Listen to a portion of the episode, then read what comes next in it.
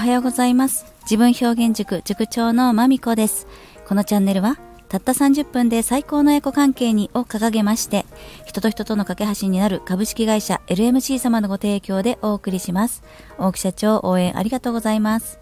私のこのアドリブトークは いってんに 倍速もしくは いってんご 倍速で聞いていただくのがちょうど良さそうですのでね、アプリでポチッとおすすめします。はい、今日はですね、えー、ここ数回続きのテーマで、まあ、性教育、特に私の、うん、私がじゅっさいの娘に行ってきた、まあ、性に関するお話、どういうふうに伝えてきたかだとか、どんな質問が飛んできたよみたいなことを、まあ、経験談として一つのね、ご参考になるかななんて言ってお話ししているシリーズシリーズかシリーズじゃないんですけど、ええ、その、まあ、その流れでですね、小学校に上がってから今度は、まあ、これまでは、まあ、小さな時はうーんお母さん、子供ってどうやって作るのだとか、どういう風にどこから赤ちゃんは出てくるのみたいな、そのそのそういう感じのね、体の仕組みの質問が多かった中で、小学校に入りますと結構社会的な性ですね、うん、例えば、まあ、そうだな、えーと、異性の中で性交渉はどう行うのかだとか、うん、そういったことに関してどういう会話をしてきたしてきたよっていうのをお伝えしようと思います。で、結構ね、このこのこのカテゴリーの話は私と娘の場合は、うーんまあまあ頻繁にするんですよね。頻繁にする。で、なぜかというと、頻繁に外部刺激があるんですね。外部刺激って何かというと、まあ、ニュースとか映像資料だとか漫画だとか、まあいろんなところで性的な表現というのは転がってますよね、社会の中で。で、それを、うん、あれはどういうことなんだろうっていうふうに疑問に持って、まあ素直に聞いてくれるという、そういう状況なので、私は一つ一つ、えーまあ、嘘もつかず、過剰にオブラートに包まず、えー、でも、まあそしてね、もう一つ気をつけていることは、私の好きとか嫌いとか気持ち悪いとかね、例えば私が自分の趣味でそう思うこと、私がそう感じるっていうことに関しては特に言わない、うん、それが好きな人もいるし、それが嫌いな人もいるっていう感じでね、性的な思考に関しては話してたりするんですね。で、もうちょっと今日はじゃあ具体的にどんなことがあったよっていうエピソードはね、まあ、大きくはふたつうーんご紹介して終わっていこうかななんて思うんですけども、うーんひとつはニュースを見ていた時の娘の反応でした。で、そのニュースは何だか、何だったかというと、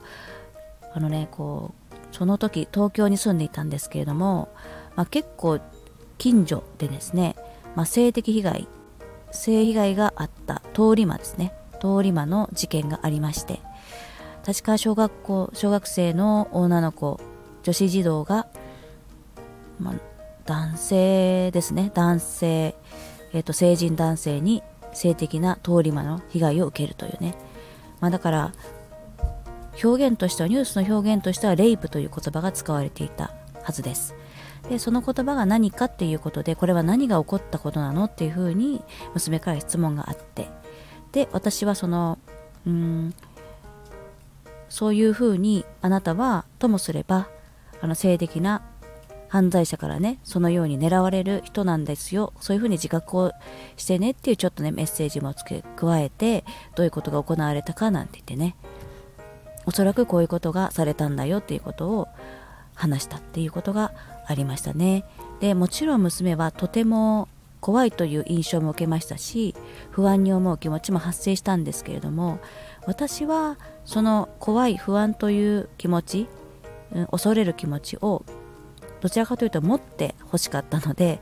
まあ、そのリアルなね、こういう現実に住んでいるんだよっていうことをね、伝えていきました。で、ただね、こう不安だとか怖いものっていう印象だけではないものですから、まあ私の娘の場合はいろんな質問をね、よくしてくれる子ですので、例えばね、まあ、その後どういうことが、どういう質問が例えば飛ぶかというと、例えばこう大人向けのね、Amazon プライムだとかをね、こうバーッと鑑賞、どれ見ようかななんて探すじゃないですか。そうすると、まあ、アールじゅうはち だとか、まあ、指定がついたものも一旦は目に入る、こうリストの中に目に入る。でそうするとそういった画像的にね、これはどういうことなんだとか、うん、なんかシーンでも映画を少し見ていると、例えば裸の男性と女性が、えーと、ベッドの中でイチャイチャしているようなシーンがあったりだとか、であれば何をやってるんだと、まあ、そういうふうなね、うーん、まあそんなストレートに聞いてくるというよりは、どちらかというと母と娘二人きりになった時にその話題を出して、私がね、あれどう思ったなんていうふうに声をかけると、まあなんかその感想を述べてくれて、でその性に関しては、うん、付き合い方で素晴らしいものになるわけだし、でそれをこう被害が起こるような形で悲しい思い出にする場合もあると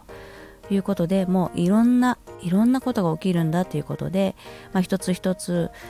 こう現象見た見聞きした現象を、これはこういう描写なんだよだと思うよと、でそれをどう思うかっていうのは人それぞれなんだよっていうのはね、結構ねしつこくしつこくこう機会があればですね、うん、機会もないのに喋ると、まあ、あんまりねちょっといい気持ちがしないみたいなので、ところでとか言ってね、いきなり性の話するのはあんまり気分が良くないみたいなので、うん、ちょっと疑問に思った時に答えるというね感じで、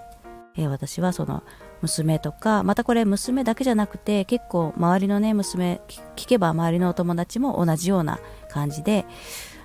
そうだな、高学年の子から例えばね、セックスって知ってる？こうタブレットで検索してみなよみたいなね声がかかって、みんなでワイワイと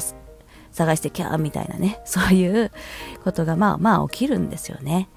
でそれを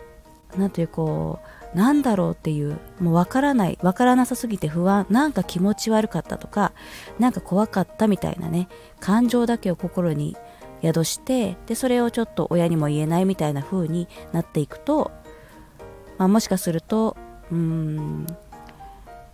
うん、そ, そういう経験はしなくても済んだみたいなね、少し歪んだ解釈だとか歪んだ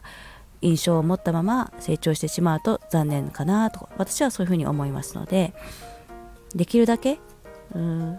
そ, その話をすることはあの悪いことではないっていう印象を、私は自分の子供たちには持ってもらって、であるところまで、まあ親に聞きたくなくなるような時期もまあ来ると思いますので、そこの聞きたくなくなれば聞かなくていいというそこのタイミングまでは、私がその性に関する理解も伴走したいななんて思っているっていう感じですね。はい、今日はねそのなんというか、特に小学校に入って以降の、まあ、性に関する理解のその成長に私がどのように関わってきたかみたいな、そんな視点でのお話をさせてもらいましたけれども、はい、あなたはいかがでしょうか。もしねご経験談だとかご意見だとかもくださいますととてもありがたいです。では今日はこの辺で、またお耳にかかるまでお元気でお過ごしくださいね。ありがとうございました。